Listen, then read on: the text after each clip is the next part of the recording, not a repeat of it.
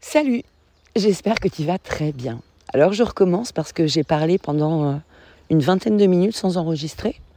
Petite blagounette euh, de notre Mercure euh, rétrograde et peut-être petite blagounette aussi de notre éclipse qui se tient d'ici quelques heures. Et justement c'est de ça dont je voulais te parler, de cette éclipse majeure qui se tient dans l'énergie du scorpion pendant que nous avons dans l'axe en face le Soleil bien entendu, Uranus et euh, Mercure qui sont en train de, bah, se faire une petite surboom euh, tranquillou bilou dans, cette énergie du, taureau.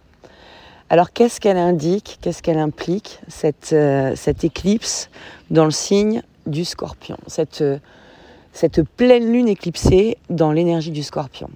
Alors, dans un premier temps, je vais te souligner le fait que cette lunaison est concomitante. Tu as vu, j'ai un petit chat avec moi, c'est Queen qui est là aujourd'hui. Euh, elle est concomitante à la fête du Vésac. Toutes les pleines lunes en scorpion correspondent à la fête du Vésac. Et la fête du Vésac, c'est quoi?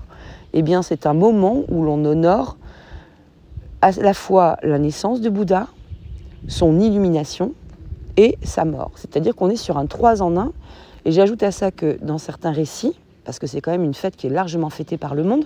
Et à certains endroits, on ajoute à la fête du Vésac euh, la célébration d'une rencontre qui aurait pu avoir lieu entre Jésus et Bouddha.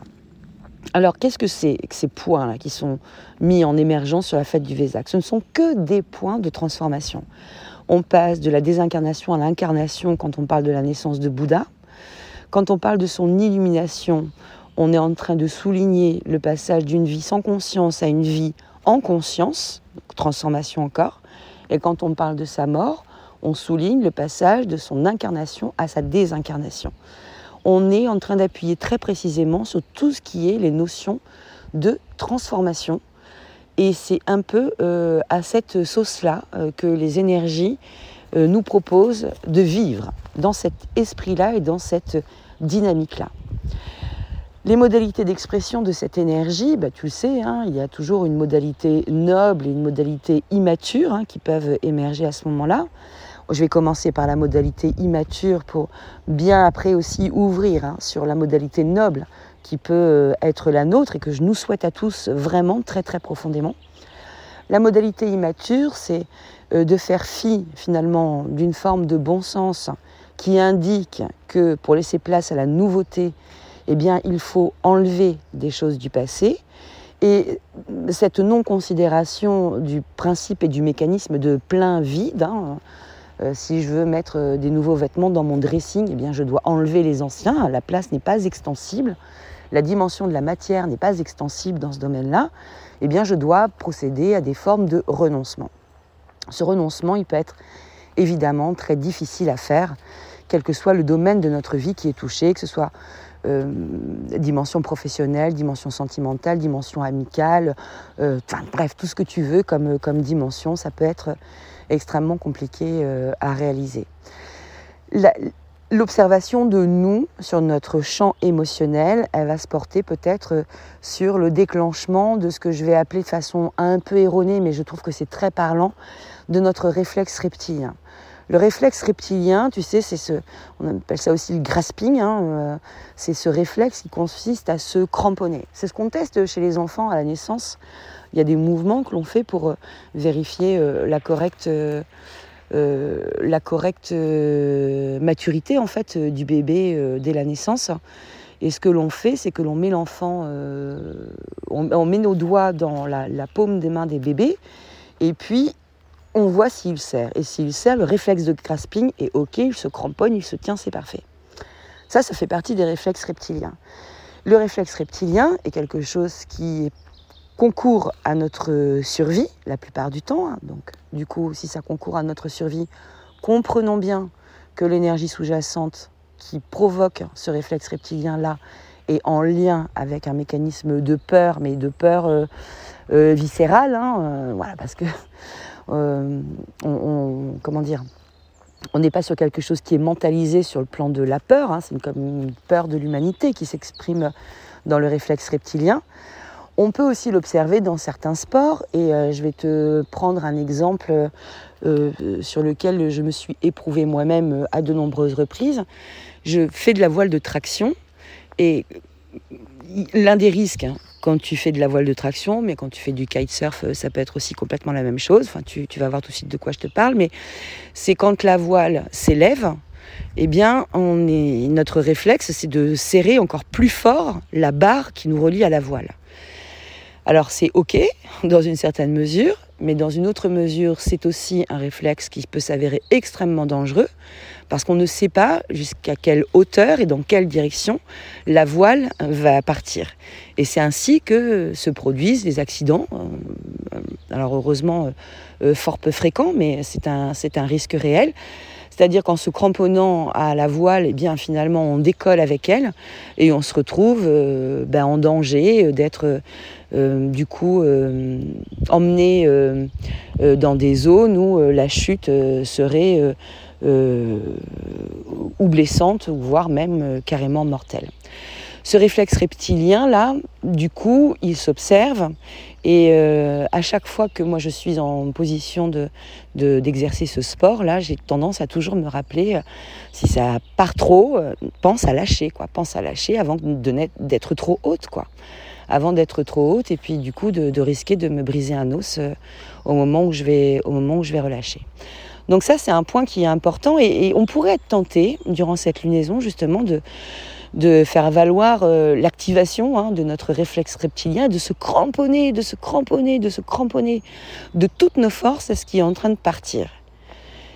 Le truc, c'est que dans le scorpion, euh, les choses, elles partent pas. Euh, partent pas comme ça. Elles partent. le scorpion, c'est un signe d'eau, hein, donc on a une forme de dilution.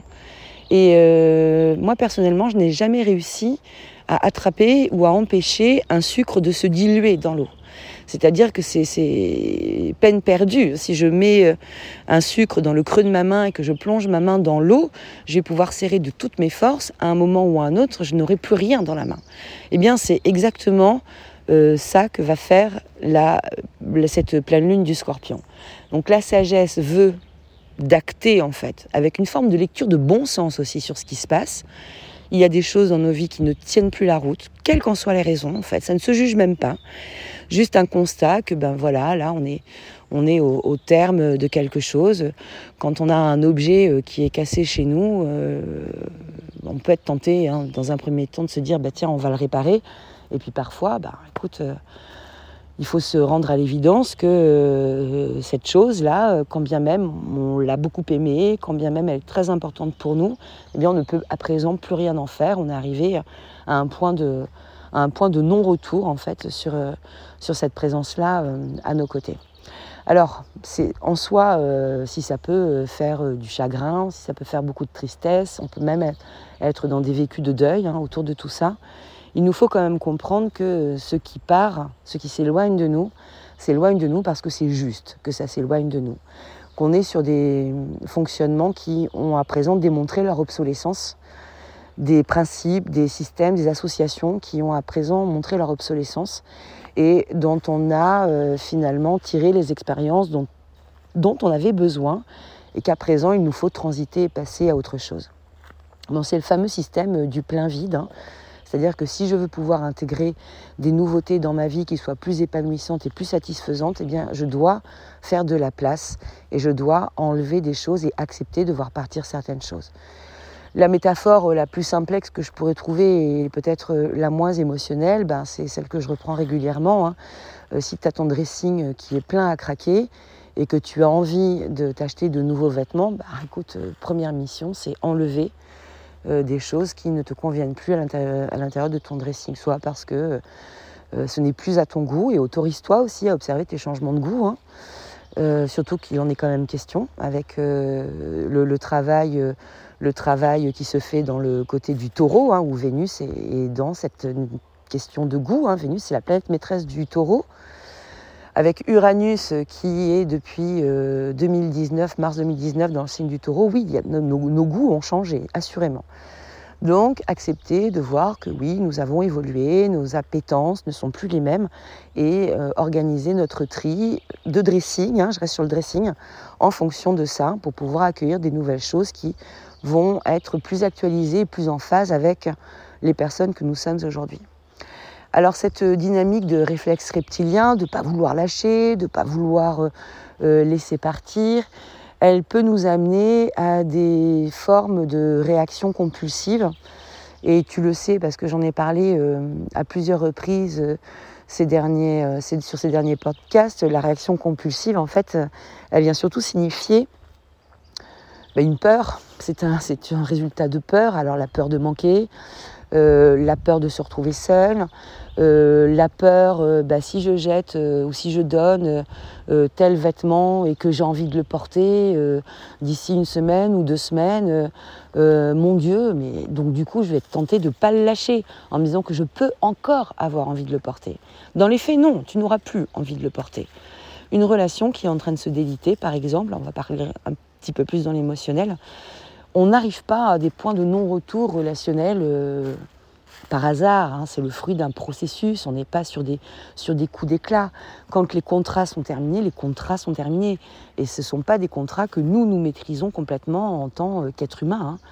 Euh, il y a des propositions de transformation qui sont faites au fur et à mesure de notre vie. Et, dans ces propositions de transformation, il y a les fins de contrat, qui sont une, transformation de la relation qui préexiste. Donc on, on est comme ça sur cet élagage énergétique des choses euh, passéistes, des hum, points euh, karmiques pour lesquels voilà, on est à présent à jour. Et la sagesse euh, nous incite à pas activer justement ce réflexe reptilien, d'ouvrir les mains, d'être sur le lâcher prise et de s'accompagner en parallèle de ça émotionnellement parce que voilà, comme je te le disais, potentiellement on a des, chagrins et des, hum, et, des deuils aussi à réaliser autour de ce qui se détache. Alors la grande question euh, sous-jacente euh, sur euh, les éclipses à chaque fois, c'est de se dire oui, une éclipse, elle est activée pendant six mois. Ça veut dire que elle active pardon une énergie pendant six mois. ça veut dire que ben, les événements dont je te parle, ce qui peut se présenter à nous là, peut se présenter dans un délai de six mois. Oui, et puis j'ai envie de te dire aussi que ça peut être beaucoup plus rapide euh, sur cette euh, saison d'éclipse-là, parce qu'on a Uranus dans le jeu, et Uranus, bah, lui, il est plutôt très rapide, et que s'il veut euh, nous imposer des nouvelles choses, et qu'on doit faire de la place justement urgemment pour accueillir ces nouvelles choses, bah, il va venir nous bousculer un petit peu. Donc on n'est peut-être pas sur des processus aussi lents que ceux qu'on a pu rencontrer lors des précédentes éclipses. Donc ça, c'est pour la petite info. Donc dans cette polarité maladroite, hein, immature, euh, qui consiste à activer hein, notre, nos réflexes de, grasping, euh, euh, de cramponnage et de non lâcher prise, gardons en mémoire et respirons très profondément. Là, c'est le moment de s'accompagner avec des tas de techniques de relaxation, des respirations, des temps au calme. Comprenons que voilà, c'est ce qui part, c'est juste que ça parte et euh, là, pour le coup, la proactivité, doit être vraiment tournée sur le prendre soin de soi et arriver à se nourrir soi-même émotionnellement dans ces moments qui peuvent être un peu, un peu compliqués, un peu montagne russe émotionnelle euh, lors de cette euh, pleine lune éclipsée.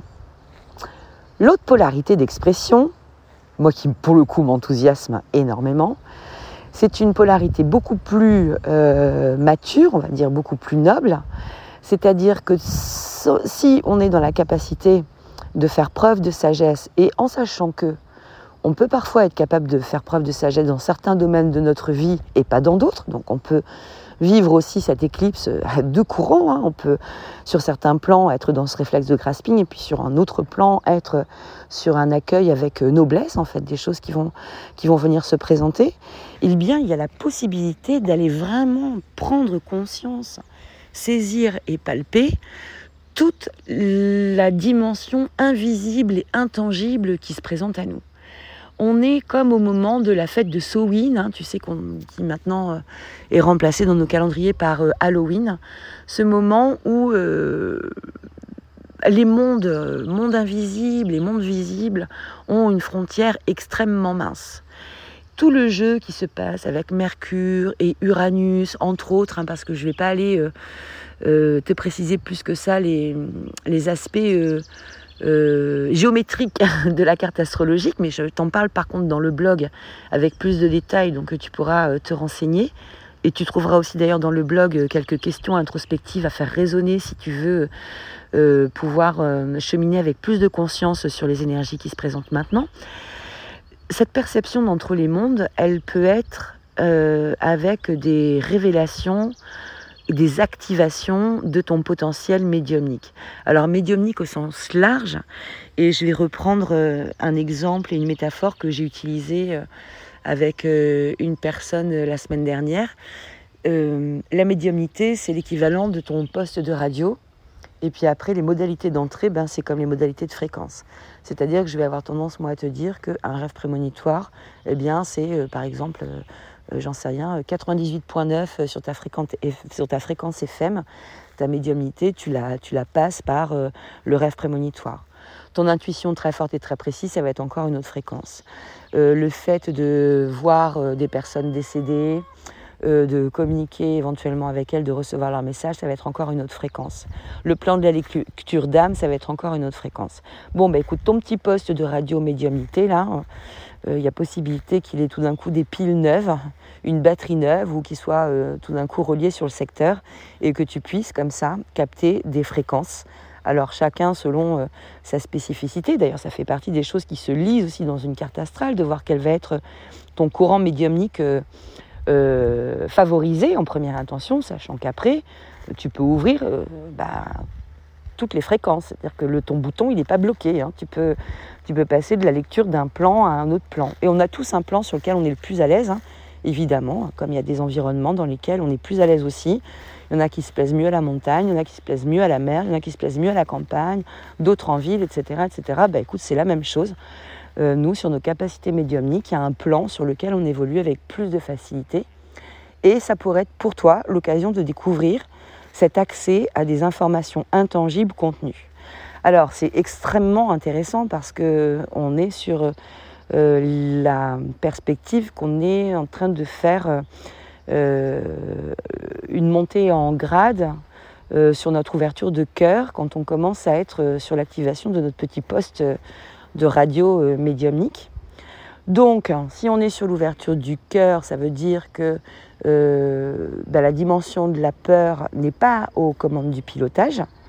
Néanmoins, ça peut être impressionnant que de se sentir tout d'un coup euh, une intuition particulière, de voir des choses que personne d'autre ne voit, d'entendre des choses que personne d'autre n'entend, de ressentir des choses qui a priori ne sont pas là concrètement. Fort de ça, qu'est-ce que je peux te dire? Ben Écoute, accueille, accueille avec sérénité ce qui se présente à toi, même si euh, voilà, le côté déstabilisant, hein, merci Uranus, euh, est dans le coin. Accueille cette idée, accueille ce qui se présente, parce que potentiellement ce n'est que le début. Et il y a tout un cheminement qui va euh, s'ouvrir pour toi pour aller explorer tout ça, si le cœur t'en dit, et si ta dimension d'ouverture est OK. Ah, tu vois, là, j'ai un œuf qui vient de tomber. C'est quand même magnifique. Hein. J'adore le principe des œufs, moi. Euh, je t'engage d'ailleurs à aller regarder la symbolique de l'œuf, qui est quand même pas loin d'être une symbolique du Vésac, hein, parce que en termes de transformation, l'œuf est quand même pas mal comme, euh, comme symbole. Euh, comme symbole hein. Il contient le tout et le tout le contient l'œuf, pour faire très bref. Euh, cette dimension médiumnique du coup qui peut s'activer, ben, écoute, n'hésite pas à aller euh, explorer ça, à aller euh, te faire des tests et puis surtout commencer à considérer peut-être des plans d'éthique parce que l'expérience me montre qu'il suffit d'une fois pour voilà être capable de recontacter cette dimension de l'invisible à chaque fois que ben, ça t'est nécessaire, à chaque fois que tu peux en avoir besoin, que tu proposes euh, l'utilisation de ta médiumnité euh, euh, aux autres ou pour toi. Et d'ailleurs, en première intention, je te dirais que c'est quand même quelque chose qui est surtout là pour toi, comme une guidance intérieure, et que la médiumnité est un excellent outil de développement personnel, où se joue à la fois la prise de confiance, la prise de conscience aussi, et notre capacité d'évoluer avec moi j'aime bien appeler ça comme ça, mais une forme de longueur d'avance en fait sur ce qui se passe. Alors sachant que parfois la longueur d'avance que tu perçois, elle n'est pas hyper rigolote, mais c'est comme d'aller se renseigner, d'aller se cultiver sur des sujets qui nous intéressent. Comme le dit l'adage, un homme averti en vaut deux. Et effectivement, quand tu es informé, eh bien écoute, ça change quand même tout. Euh, et, et, ça te permet quand même de vivre le présent avec euh, plus de conscience et plus de sérénité. À partir du moment où tu sais ce qui va se passer, bah écoute, tu as, voilà, la possibilité d'anticiper et tu as la possibilité aussi d'agir avec euh, plus de discernement parce que ton champ de peur réactive bah, est plus du tout le même. Quoi. Euh, donc bien mystique, bien bien mystique cette euh, pleine lune, euh, bien mystique avec clairement cette prise de contact et cette prise de conscience que pour le coup le, plus grand bien que l'on puisse se faire c'est ne pas forcer, lâcher, relâcher, prendre euh, soin de nous sur tous les plans, émotionnels, physiques, alimentaires. Comme pour euh, toute éclipse, ben, on mange léger, on s'hydrate bien, on est attentif euh, à son à son ressort énergétique parce que ça sollicite, hein, ça draine hein, quand même pas mal. Donc si tu peux, si tu as envie, parce que c'est pas dit non plus qu'on ait envie de dormir, mais une petite sieste, c'est pas mal. Et sinon, à défaut, un, temps de méditation, un temps de respiration, un temps de connexion à soi, un câlin à un arbre, un câlin à un chat ou à un chien. Écoute, tout ceci sera euh, fortement utile et nécessaire et appréciable pour récupérer à l'intérieur de nous-mêmes une sérénité euh, dans, lesquelles, dans laquelle, pardon, dans cette sérénité où il y a nos, commandes de pilotage qui sont euh, euh, intactes et avec lesquelles nous pouvons envisager bien notre avenir, par exemple, et nos réalisations à venir. Est-ce que je t'ai tout dit? Non, évidemment, mais je t'embrasse bien fort.